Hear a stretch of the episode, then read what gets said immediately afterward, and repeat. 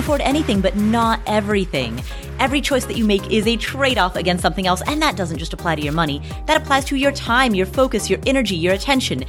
Any limited resource that you need to manage. Saying yes to something implicitly means that you're saying no to all other opportunities, and that opens up two questions. First, what matters most? Second, how do you align your decision making around that which matters most? Answering those two questions is a lifetime practice. And that's what this podcast is here to explore and ideally to facilitate, like meaning put it in action. So my name's Paula Pant. I'm the host of the Afford Anything podcast and across the card table from me, virtually digitally, is my buddy, former financial planner, Joe Saul-Sehy. What's up, Joe? I'm doing great. You and I had a fantastic discussion uh, the last time that we talked that I was going to see Ghostbusters. Oh, yes. And you told me something very shocking. That I've never seen Ghostbusters. Yeah. And I said shocking, not shocking. if you start any question with the words, Have you seen? Correct. I have only one answer. the movies that you assume everyone has seen, I have not seen. Yes and I might get picked on today in one of our one of our uh, questions. Maybe our first question. I'll get picked on a little bit. In today's episode, we are going to be answering four questions that come from two callers. Nick wants to know about opportunity costs, and Coral has three questions: one about insurance, one about environmentalism, and one about the 25x rule. We're going to be answering all four of those questions right now, starting with Nick. Hey, Paula. My name is Nick. That's Nick and not Boris or Sven or whatever the hell else Joe is watching on Netflix this week. My name is Nick. Just want to get that out of the way. Anyways, my question is a little bit more existential, I should say. It's uh, how do I counterbalance being systematic and formulaic and making sure that I'm being mathematical about my my future with ensuring that I don't miss out on opportunities or ensuring that I really open myself up to opportunities. I'm really firmly in belief that when you say yes or when you're willing to actually think about things in a positive manner, you're more likely to be successful. However, that can sometimes interrupt or kind of throw a monkey wrench or, or complicate your systems that you already have in place. And I just wonder if there's any sort of ways to think or uh, things that you you use to really kind of counterbalance those things because I'm in a really good place right now where I feel like there's a lot of systems to my life that have really made a huge difference in making things better. But I also don't want to miss out on things that really could be uh, life changing opportunities. Anyways, I really appreciate your show and I look forward to hearing your answer. Thanks so much. Nick, fantastic question. To pull back and speak philosophically, so the concept of missing opportunities is, it's an unusual concept because as the open of this show always talks about, there's always a trade-off. There's always something in its place.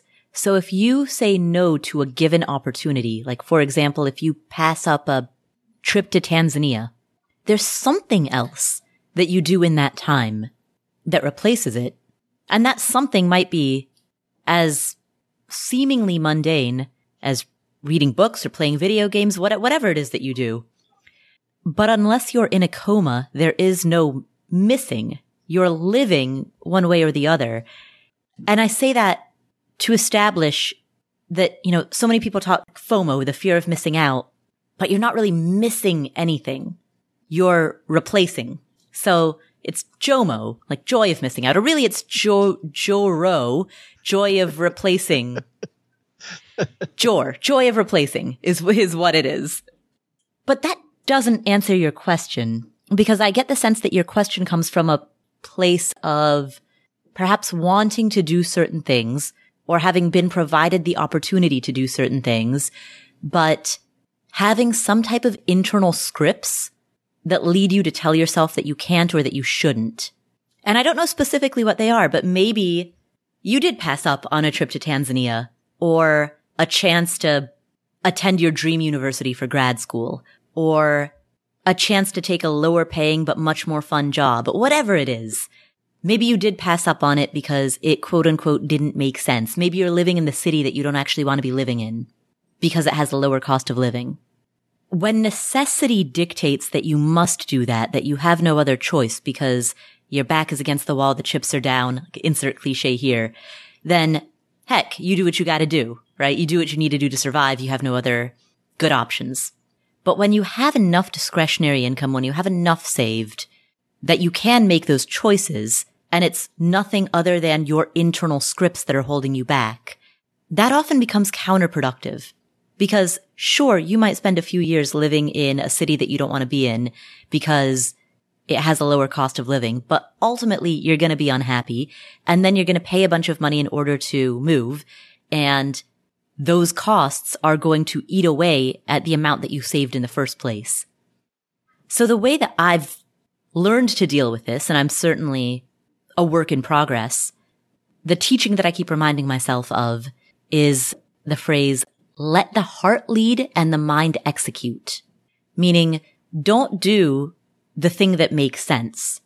Do the thing that you want to do and then let your mind figure out how to do that thing in the most sensible way.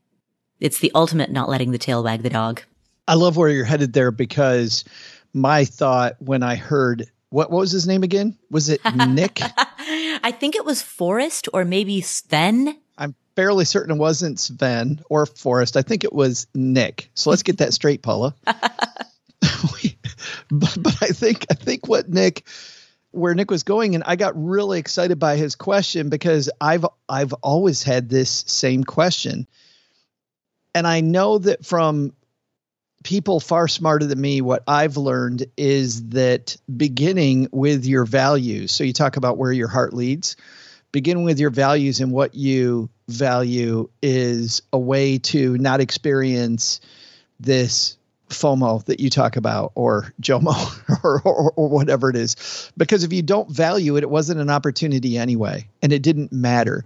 And by the way, it doesn't matter if it's a great thing if it doesn't fit your values. So the more concretely you're able to define the path that you're on, which by the way, some people think is limiting, actually the more freeing it is because you're you are looking for one specific opportunity so people think that no is bad, and you and I know that saying no a lot is really a good thing. There's there's that expression: if it's not a hell yeah, it's a no. Yeah, and there's a phrase that David Allen uses that really excites me. He is a wonderful visual example from Eastern philosophy about this. And David Allen, by the way, if people aren't familiar with him, he's the gentleman who created a big organizational group called Getting Things Done and his philosophy is getting things done. If you haven't read Getting Things Done, I highly recommend it because it. You recommend they get that done? I recommend they get that done. Yes. And it's all about organization, but at its heart, it's about, and this is the phrase from Eastern philosophy, it's about being like water. And this really gets me fired up. Where you go where the river's headed, right? Wait, wait. Instead being of, like water gets you fired up? gets me watered up. I don't know. It gets me, yes. Yeah. I don't know. It gets me really excited because I love that analogy. I want to go where the river's running. I want to, I want to be quiet and be listening. And I can't be quiet and I can't be listening if my life is a mess, if things are a mess. So the heart of getting things done is not about organization as much as it about as much as it's about removing all the things from your life that keep you away from being like water. And and I think at, at its heart, if I'm hearing him right, that's Nick's question. How how do I make sure I don't miss out?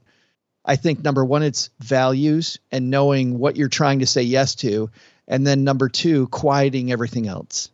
If you can do those two things, I think you're much more likely to find those right opportunities. Mm. And that, as you know, Paula, is a lifelong quest because you will never be perfect at blocking those things out that don't fit.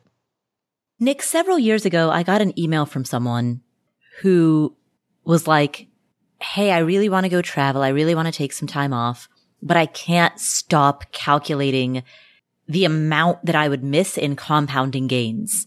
Like he was driving himself nuts, just plugging $10,000 or 15,000, whatever the amount was into a compound interest calculator, just totally spinning out over the fact that if he spends this 10 or 15k now, that comes at the opportunity cost of whatever that amount would grow to at an 8% interest rate over the span of the next 40 years. And that's the downside of being so financially attuned. If you take the lessons of compound interest to their logical conclusion, you would never do anything.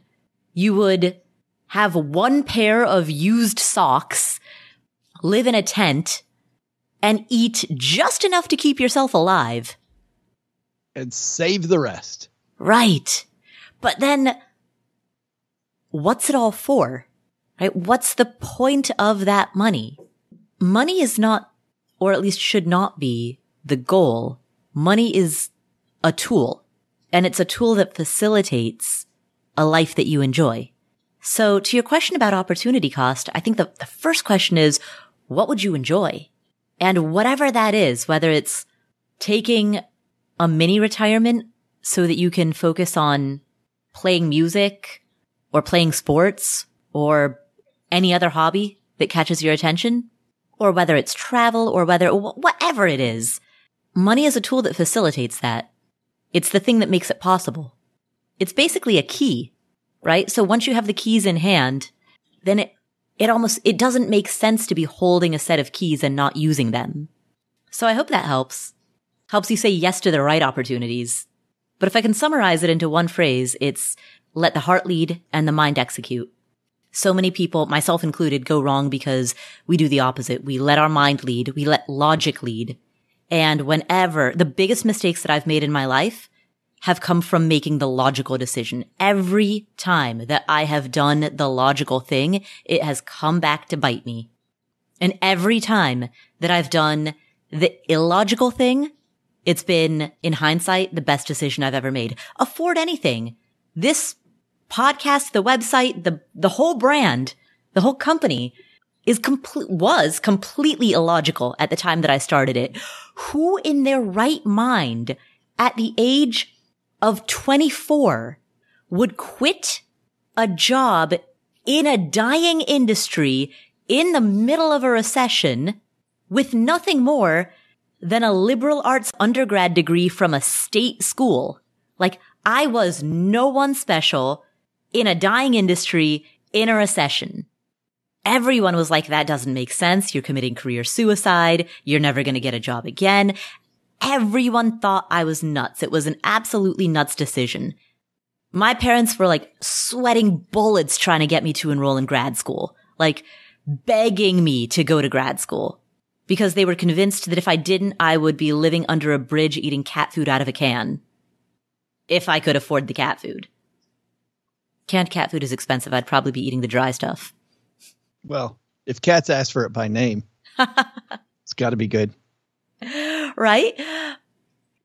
And meanwhile, now, now that my business is, is successful and I have all of this proof of concept, like I said to my dad last year, I was like, you know, I, I kind of think I, I want to take like a, a, sabbatical for a year and like maybe go to, go to grad school so I can learn how to tell better stories. Like now that I don't need it, now that I would be going just for the learning and not for the sake of getting a job, you know, I'm like, yeah, that, that could be like a fun sabbatical, like a fun one year sabbatical after 11 years of running this company. And my, now my dad is sweating bullets in the opposite direction. Now he's like, no, no, no, no, no, no. Don't do that. Don't stay. leave your, stay, stay at your company. It's, it's going so well. Why would you walk out on something that is going so well?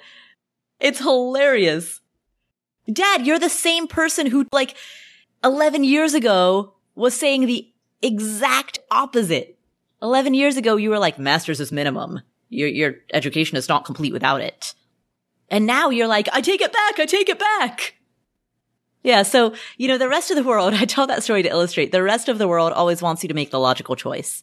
And your brain, especially if you are an analytical, rational person, your brain also wants to make the rational choice. So when you have both these external and internal forces telling you to be rational, then yeah, you're, going to be rational and you're going to be miserable. And then you're going to spend a whole lot of time and money undoing that rational decision when it reaches the point at which you just can't stand it anymore. How many people who, who are listening to this podcast right now are in the process of making a midlife career change because they went into the wrong career when they were 21 because they were listening to what made sense rather than to what they wanted. And now at the age of 40 or 50 or 60, now they're undoing it and they're starting their second chapter. We hear that story again and again and again. And so that's why I say, let the heart lead and the mind execute. That might sound illogical, but when you look at the evidence, when you look at the, the, the long-term aggregate costs, letting the heart lead is actually the most fiscally responsible, most logical, most rational thing that you can do. Joe, you sold your financial planning business when it was absolutely kicking butt, making a bunch of money. Didn't everyone tell you that you were nuts for doing it? Actually, and was, then you went into podcasting. really? Well, that wasn't even it. I mean, actually, this was much more of a fire move, Paula. Mm-hmm. I just told people that it was close to right, but it was not completely what I wanted to do. And I was lucky that I had a friend named Chris who was my mentor. Actually, what was really neat is that Chris was even a couple years younger than me. But Chris was a guy that a lot of us knew who one day wrote a letter to all of us saying that he was getting out of the business. And by the way, that's not something that happens. And usually when people when people leave a firm, mm-hmm. they leave at midnight with all the client files. It's like Jerry Maguire. Well, you won't know Jerry Maguire, but but in the movie Jerry Maguire, which was a movie with Tom Cruise, they. Uh, I love the background. You're like a movie is. yes, and they're and everybody's calling to get the client right. Mm-hmm. I mean that's that's the type of industry that that was and he didn't do that and his letter was great it said you know i really like this but i don't love it i've been very lucky that i've done a good job of saving and now he said, I have other mountains I want to climb. Mm-hmm. And he wasn't joking, actually. I thought it was a euphemism. He went on to climb nearly all of the tall peaks around the world. He's climbed Everest twice. Mm. Uh, he hasn't finished K2, um, but he's climbed Denali here a couple times. And, and he runs now an adventure travel company. And I realized that I was turning 40 and that, you know what? It doesn't matter how great this business is. I liked it. I didn't love it. I took my work home every night. I felt very sick whenever my clients lost money. You know, 2000, 2007, 2008 just killed us. Mm. Just killed everybody. And sitting across from people where you did the right thing and you helped them diversify their portfolio and telling them, hey, we only lost about half what the market lost. So there, how hmm. great is that? Fist bump. Yeah, you can't retire when you wanted to, but it was very frustrating because I would take it home and it wasn't good for my health. And so I thought, you know what? The other thing I want to do, because I had also done, went from being horrible with money to being a good saver. I took the bag of money from selling my business and decided to become a high school teacher and a track coach. And so I started taking classes to become a high school teacher because I thought if I can, that was that would be so fun. Cheryl and I met each other coaching middle school track. I get to work with kids. I don't really need the money anymore. So this will be this will be great. And then I did some research and found out that that wasn't really what I wanted to do. I wanted to keep teaching people about money, but in a way that I wanted to do it. For me, when I told that story to people, I think they got it. I didn't have somebody tell me I was crazy besides my parents. actually, actually my parents were like, "What? You're doing what?" But most people, most people got it. They were like, "Yeah, okay. Yep." Cuz I had other mountains to climb or other high schoolers to teach. Mm. doesn't doesn't have the same ring. Other mountains to climb. As a Nepalese person, I I very much relate to any analogy that deals with mountains. With mountains, yes. By the way, I'm watching a documentary called 14 Peaks right now, which is uh, a guy from Nepal who's climbing the 14 highest mm. peaks, starting with Annapurna in a, I think it's a seven month period. Wow. Hardcore a different high peak every two weeks. You know, I've been to Annapurna Base Camp and it's people who are listening who are from Colorado or any other, you know, people who are familiar with high altitude will probably appreciate this. The experience of being at 14,000 feet and then looking up another 14,000 feet to the summit. that is wow. Yeah. Like Colorado, you're used to 14,000 being the summit. Yeah. Not being halfway there. Right. Yeah. But yes, Nick, back to your question. So you have other mountains to climb or different mountains to climb. And assuming that you're not in a really bad situation, the only thing that's stopping you is yourself. I know that's easier said than overcome, but I think acknowledging that, like, it's internal scripts and social conditioning that's holding you back. That might help you say yes to the things that are right. So thank you, Nick, for asking that question. We're going to take a short break to hear a word from our sponsors, the people who make this podcast possible.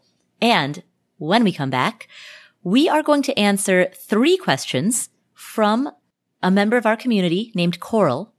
She wants us to ask these questions to Pete, our good friend Pete, Mr. Money Mustache, but he is truly retired. He does not like to, to work in the way that Joe and I do. Like, you know, I did a guest spot on another podcast this morning and I do that fairly frequently in order to promote this show and in order to grow this community. And it's work. I'm at work right now. So are you, Joe. But Pete is not going to be making repeat guest. He's, he's not going to be like going on the podcast tour the way that those of us who are like quote unquote in the biz do. Yeah. So Joe and I will do our best to answer these three questions. That's coming up right after this break.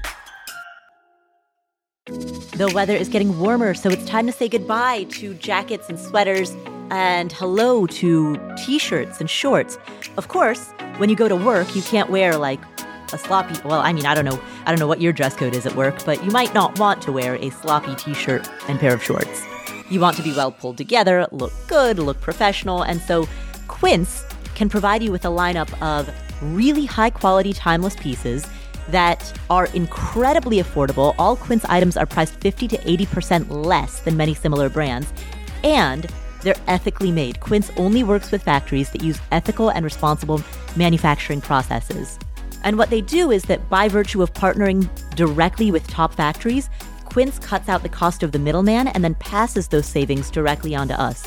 So if you're looking for professional, high quality, durable, we're not talking about fast fashion here. We're talking really, really high quality pieces, articles of clothing that are also affordable. That's what you get with Quince. I have four cashmere Mongolian sweaters from them. The first two they comped, the, the second two I bought myself. And in terms of warmer weather, they also have washable silk tops. They have European linen dresses. They have blouses and shorts starting from $30 and so much more.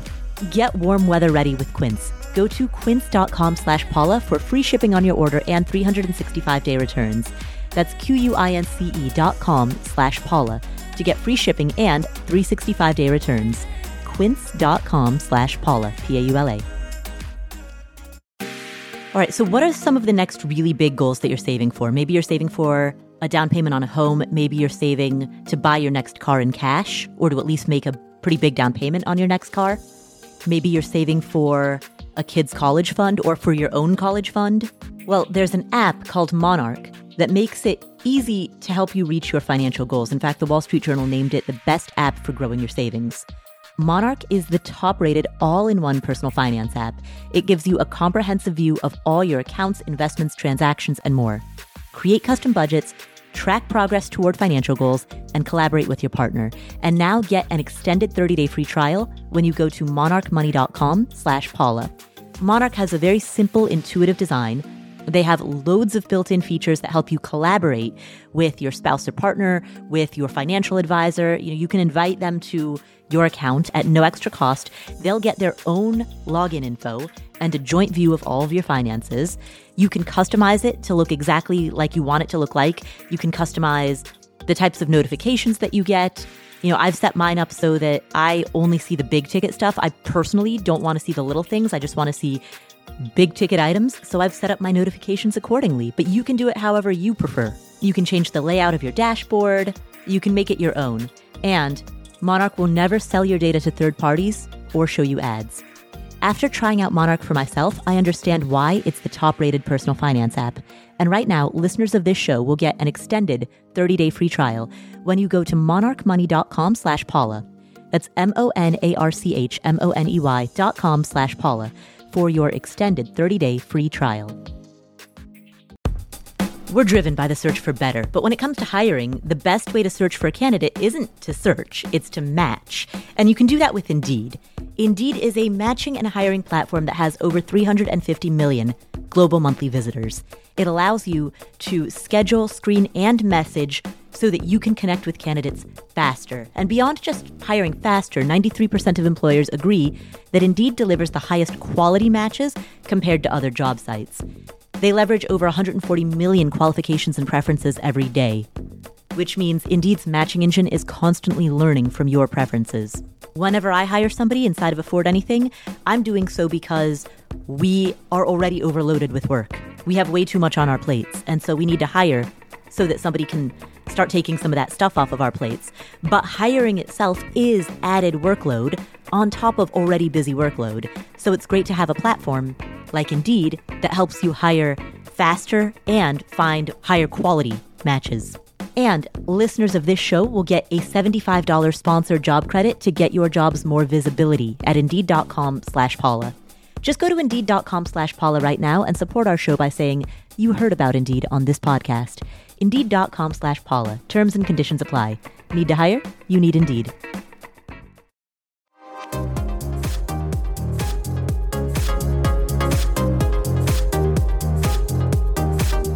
Our next question comes from Coral. Hi, Paula. If you're ever able to interview Mr. Money Mustache again, I would love for you to explore these three questions, which I think are different than the typical interviews that he's had over and over. First, it sounds like you don't always agree that early retirement is as simple as 25 times your annual expenses at any given point. I'd love for you both to discuss back and forth what that number is useful for and, and what it can be potentially dangerous to use as an oversimplification. Second, I know that Tanja Hester and Mr. Money Mustache have pretty different views on insurance and Mr. Money Mustache often advocates being self-insured.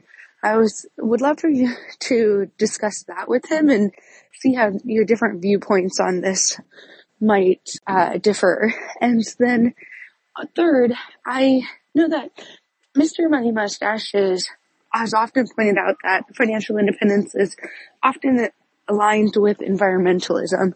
And you in particular have a different viewpoint on when it might make sense to live in the suburbs and commute in by car versus his biker for life philosophy. I'd love for you to discuss when are there trade-offs between financial independence and environmentalism? Has he encountered those and how does he approach them? Thanks, Paula. I love everything you do. The part of Pete Adeney, Mr. Money Mustache, today will be played by his understudies, Paula Pant and Joe Saul-Sehy. Thank you and enjoy the show. Remember, no flash photography. if you have candy in wrappers, please unwrap it prior to the start of the show. Enjoy today's episode of Afford Anything. Joe, talking to you is a job, but it's a pretty great job. Why, thank you, Paula. All right. But if I did want to retire from this job, which I don't, the standard, as Coral asks, question number one out of three, the standard rudimentary metric that beginners to fi- fire beginners use is 25x your annual expenses. And by the way, for people who are new to the show, just brief uh, background. The thinking behind that is that if you take your expenses, let's say that you spend $40,000 per year, multiply that by 25, that's $1 million. And that means that you can just flip flop that like $1 million at a 4% withdrawal rate is 40,000 a year. So if you save 25 times your annual expenses, then you will have a portfolio that is sized such that you can draw down 4% of that portfolio per year, specifically 4% in year one, and then 4% adjusted for inflation every subsequent year. And you would, in theory, have a reasonable chance of not outliving your portfolio. So that's where the 25x rule comes from. However, as Coral alludes to in her question, I think that's a crock of baloney because your expenses are dynamic. If you were to plot your expenses over the span of your life on a graph, the point that you discover fire is one randomized data point on the graph of your life. And so to give one random data point undue importance for no reason other than that represents the expenses that you had at the time that you learned about this or that the time that you set your fire goal or your fire number. That doesn't make any sense at all. That's barely a step better than just picking a number out of thin air. What if you did this then? Mm-hmm. What if you instead took the lifestyle that you wanted to have, added that or subtract that from your current lifestyle, think about your future lifestyle, and then use the 25x? So it represents a dream lifestyle. There are two unstated premises in within what your suggestion. One is that the lifestyle that you want to have, well, actually, there's three. One is that the lifestyle that you want to have is static, when in fact that itself is also dynamic and, and constantly in flux.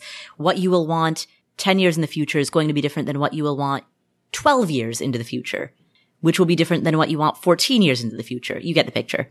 So that's flaw number one. Flaw number two is the idea that you can accurately predict what those costs are. Heck, in 2019, we could not predict what housing costs were going to be in 2020.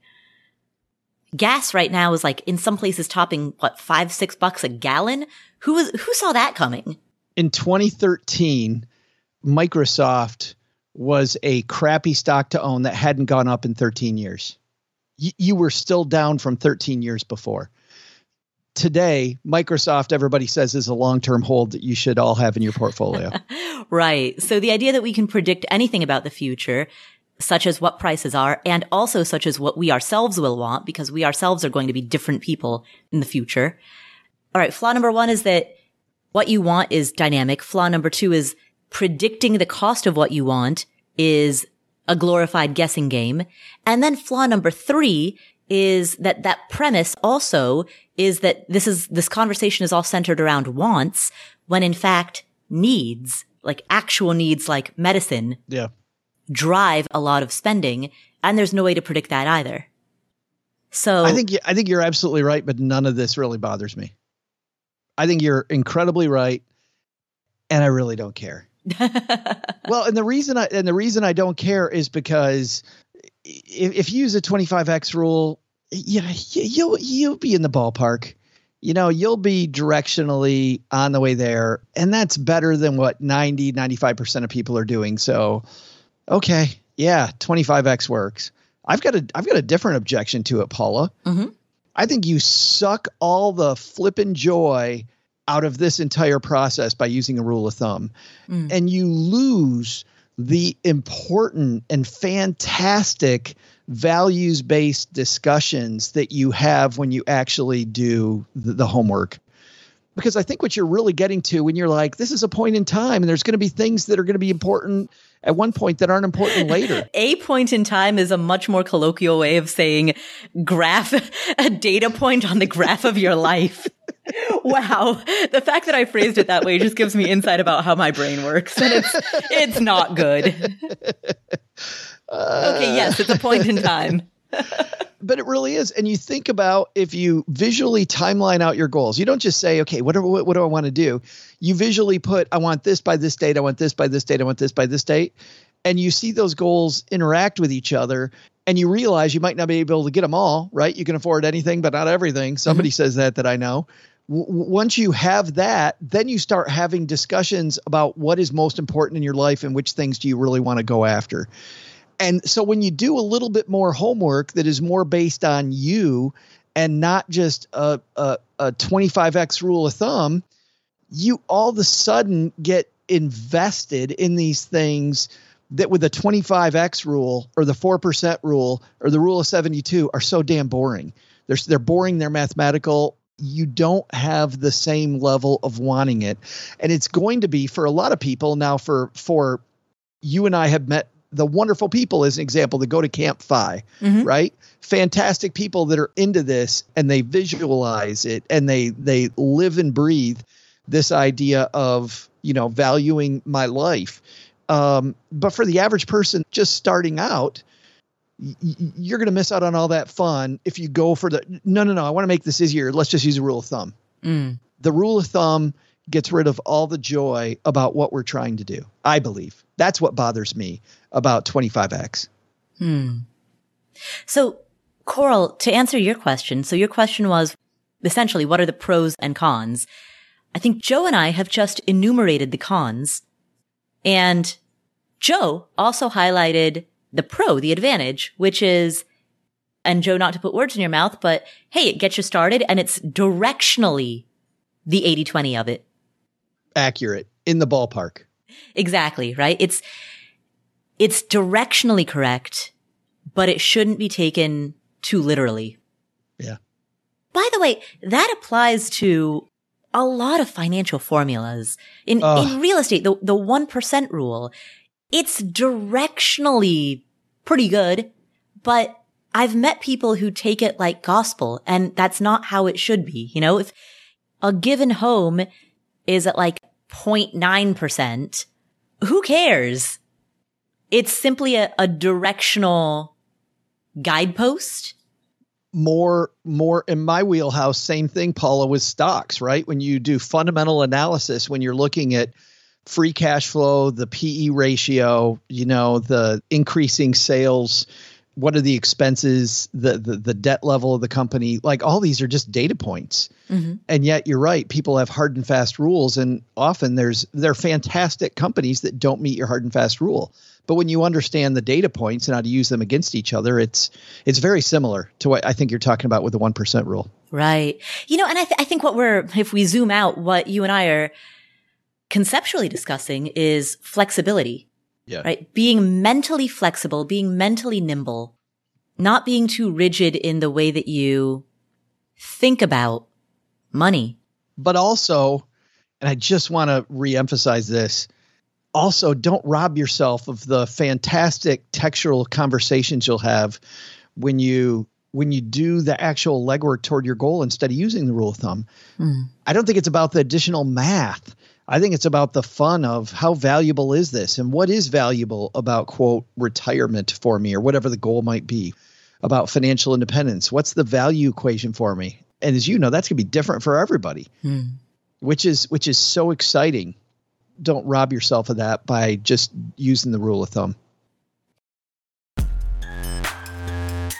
We'll come back to this episode after this word from our sponsors. When it comes to financial advice, you've got to trust the source. It's why you listen to this podcast. When I'm looking to upgrade my wallet, I turn to NerdWallet. Their expert team of nerds dives into the details to help you find smarter financial products. Before NerdWallet, I didn't know how to optimize what was in my wallet, so I didn't know how to optimize how to use travel rewards to pay for vacations. But now I've got a new card with more miles, and I'm getting business class upgrades, I'm getting lounge access, I'm getting all kinds of perks that I didn't even know that I was missing out on. What could future you do with more travel rewards? A hotel upgrade, lounge access, wherever you go next. Make it happen with a smarter travel credit card. Don't wait to make smart financial decisions. Compare and find smarter credit cards, savings accounts, and more today at nerdwallet.com. Nerdwallet. Finance smarter. As with all cards, credit is subject to lender approval, and terms of each credit card issuer apply. Are you just doing it all at your company and you're thinking there's got to be a better way to, to get this all done? Well, JustWorks makes it easier for you to start, run, and grow a business. Let me tell you how JustWorks can help your business. You see, great people are at the core of every business, and JustWorks can help you attract and retain top talent. So with JustWorks, you have access to medical, dental, and vision insurance and benefits, plus benefits that include wellness and mental health support, fertility and family building, even financial planning. And when you or your employees have a question about setting up benefits or paychecks, their team of experts is standing by 24 7 to help. JustWorks gives you these HR tools that comply with state payroll tax requirements, keep up with state labor laws, and access a variety of health insurance plans in any state, regardless of whether you and your team are working remotely or in person or hybrid or some combination thereof. JustWorks makes it simple to hire and manage remote employees across all 50 states. It's a cloud based platform that allows managers and employees alike to quickly and securely access payroll, benefits, and other HR functionality. Learn more about JustWorks and how they can help you get more done by visiting justworks.com slash podcast. That's justworks.com slash podcast.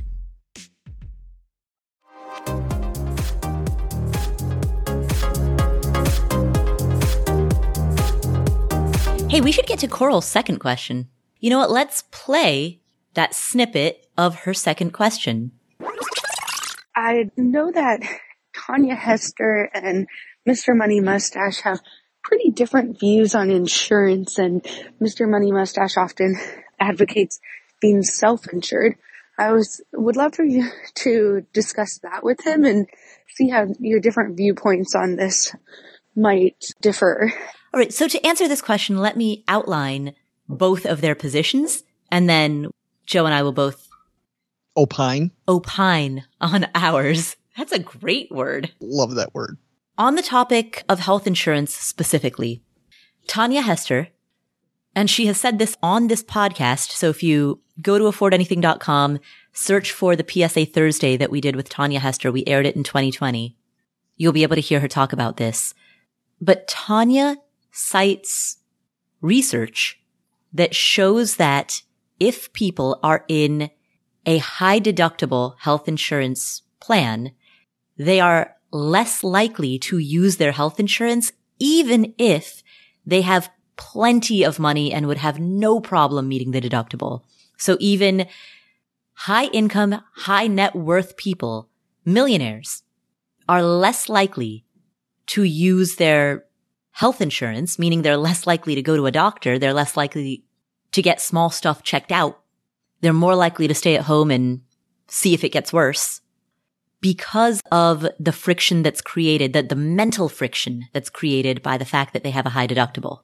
And so she is a fan of getting a lot of insurance, including getting a low deductible policy because behaviorally it can push you towards getting stuff checked out when it needs to be checked out. It's not a financial recommendation, not, at least not directly. It's a behavioral recommendation and it's based on research that's been done. It's based on de- data that's been collected about the habits of people in different types of insurance policies as measured against, you know, their means to be able to pay those deductibles. It's not a means issue. It's not a income or net worth issue. It's a behavioral issue. So that's Tanja's position.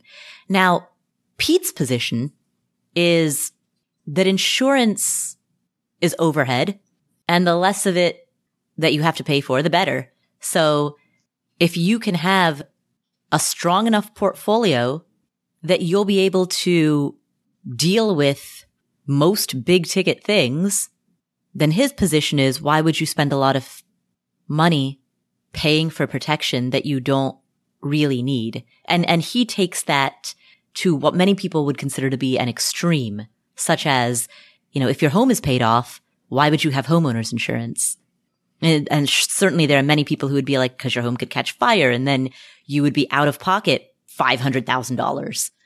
But Pete's position is an extreme level of quote unquote self-insurance, meaning that you amass enough money that you don't need to pay another entity for black swan protection. So those are each of their respective positions. Joe, I know you have some thoughts on insurance. What's your take now, now that I've outlined the two ends of the extreme? Yeah. And I think for the average person listening to this, you don't need to be on either extreme, but I think there are some ways to frame this. I think the first thing to to think about is this the conversation around insurance, I think, is actually flawed. I don't think we should be talking about insurance. I think we should be talking about risk management. I think when we talk about insurance, what we end up having a discussion on is is limited. Should I or shouldn't I uh, buy insurance policies? Where the true question is, if my house were to burn down, what would I do? Right? To use that example that you just brought up, if your house is paid off, would I have homeowners insurance? My question is, your question is, if you if your house burns down, how would you handle it? What would happen?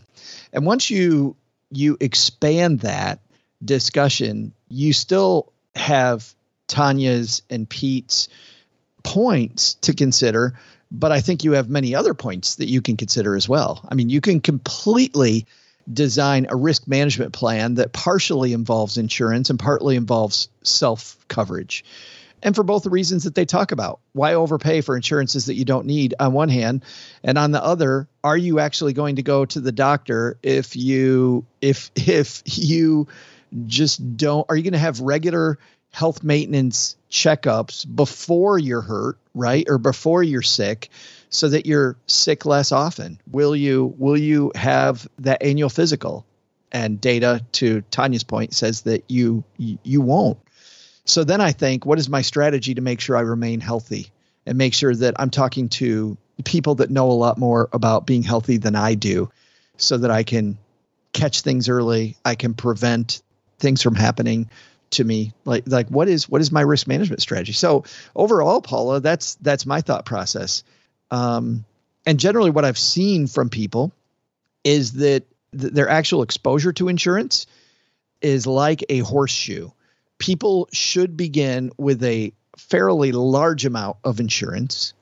They should then deplete the insurance as they increase assets and have a plan that involves other avenues of paying for things.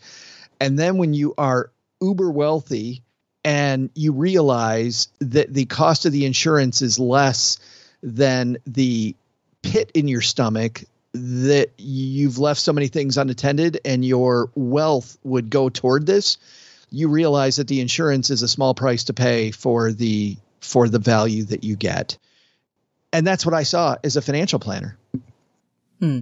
And by the way, you mentioned annual physical, so I'm just going to say this because I know that if I don't say it, I'm going to get like 12 emails about it. The annual physical is covered by ACA compliant plans, so there isn't an out of pocket expense for that. However, if you're, if you're like me and you've been buying individual insurance since before the ACA, before the Affordable Care Act, there was a time in your life, there's a time in my life when I got billed $600, $700 for an annual physical. And that was at a time in my life when that was a lot of money for me. Sure. And I'm so scarred by that that I've missed even no, even though I know it's it's quote unquote free or no cost to me, even though I know that it's covered, cognitively I know that, I still skip them all the time. Yeah. And, and I shouldn't. I know I well, shouldn't, but and and mm-hmm. that is why the wider discussion is more important, I think. Yeah. I, I think the wider, what is my risk? And my risk is less if I have that physical.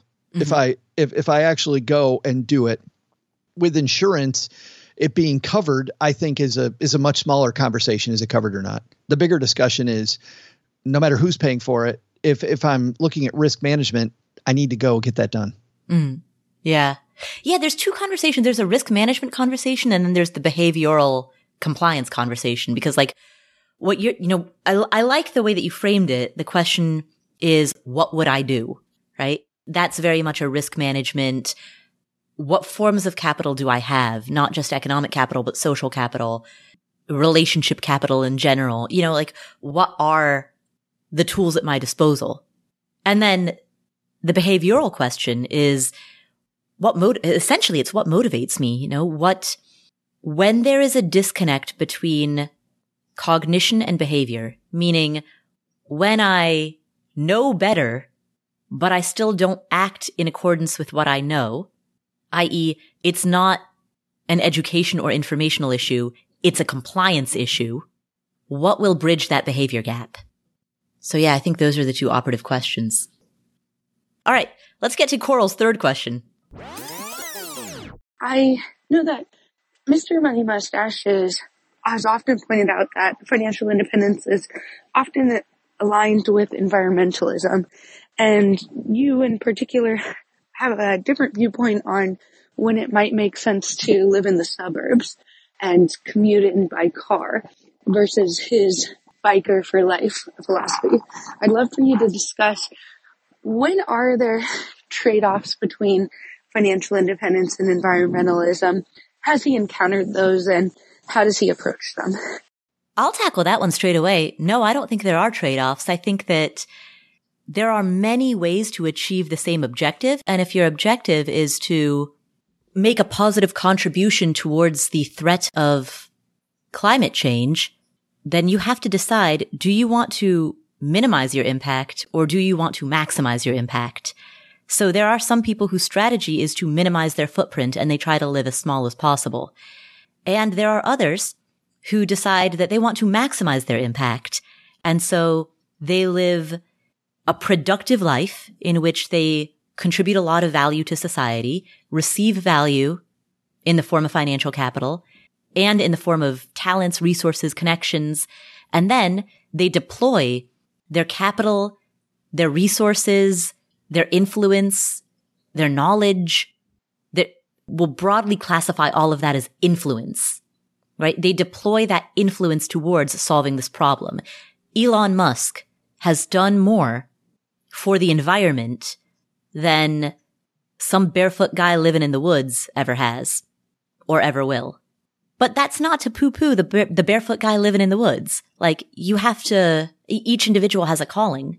And if you feel strongly that your calling is that remote wooded life, if you were meant to be Henry David Thoreau rather than Elon Musk, well, the world needs Henry David Thoreau's as well.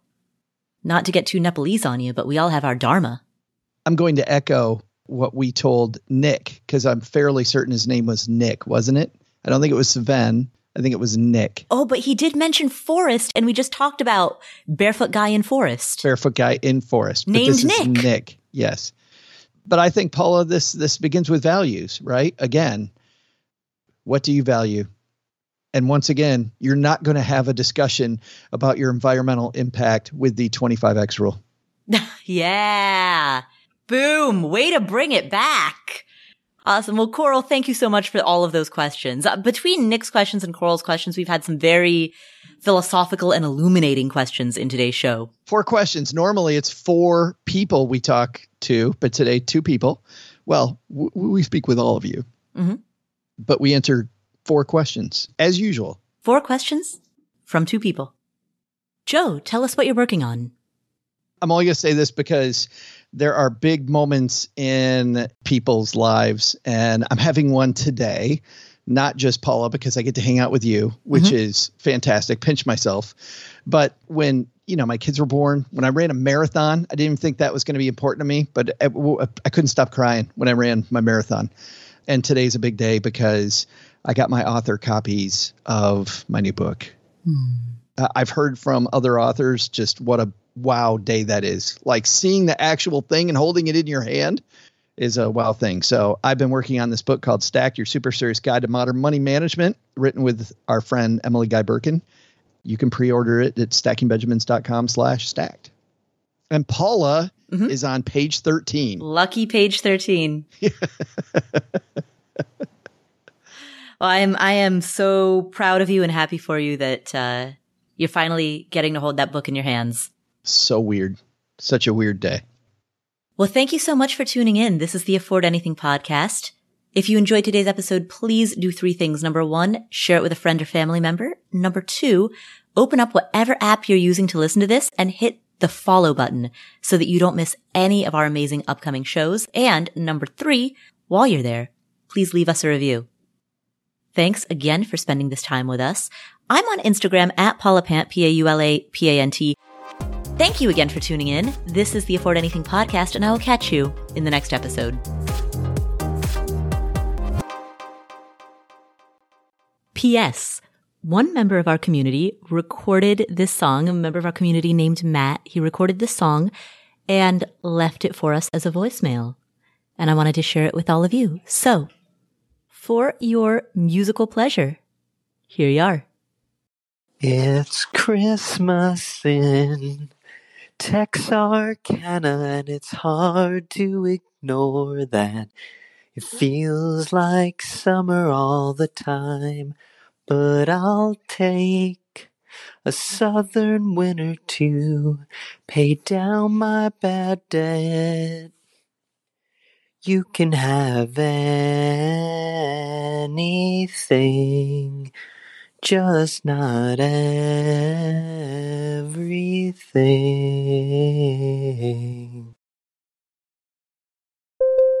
Here is an important disclaimer. There's a distinction between financial media and financial advice. Financial media includes everything that you read on the internet, hear on a podcast, see on social media that relates to finance. All of this is financial media. That includes the Afford Anything podcast, this podcast, as well as everything Afford Anything produces. And financial media is not a regulated industry. There are no licensure requirements. There are no mandatory credentials. There's no oversight board or review board. The financial media, including this show, is fundamentally part of the media. And the media is never a substitute for professional advice. That means anytime you make a financial decision or a tax decision or a business decision, anytime you make any type of decision, you should be consulting with licensed credential experts, including but not limited to attorneys, tax professionals, certified financial planners, or certified financial advisors. Always, always, always consult with them before you make any decision. Never use anything in the financial media, and that includes this show, and that includes everything that I say and do. Never use the financial media as a substitute for actual professional advice. All right, there's your disclaimer. Have a great day. And that, as you know, Paula, is a lifelong quest because you will never be perfect at blocking those things out that don't fit. You know, even people as successful as Bono Mm. have struggled with this. I mean, he said publicly, I've climbed the highest mountain Mhm. and I've run through the fields only to be with you. And I still haven't found what I'm looking for. Do you know that song? I do know that song. I do know that song. I don't know why. the- I'm the, even in the musical Avenue Q. The moral of the story is everyone's a little bit unsatisfied. Everyone It's- goes round a little empty inside. he's climbing all these mountains, running through all these fields, and he still hasn't found what he's looking for.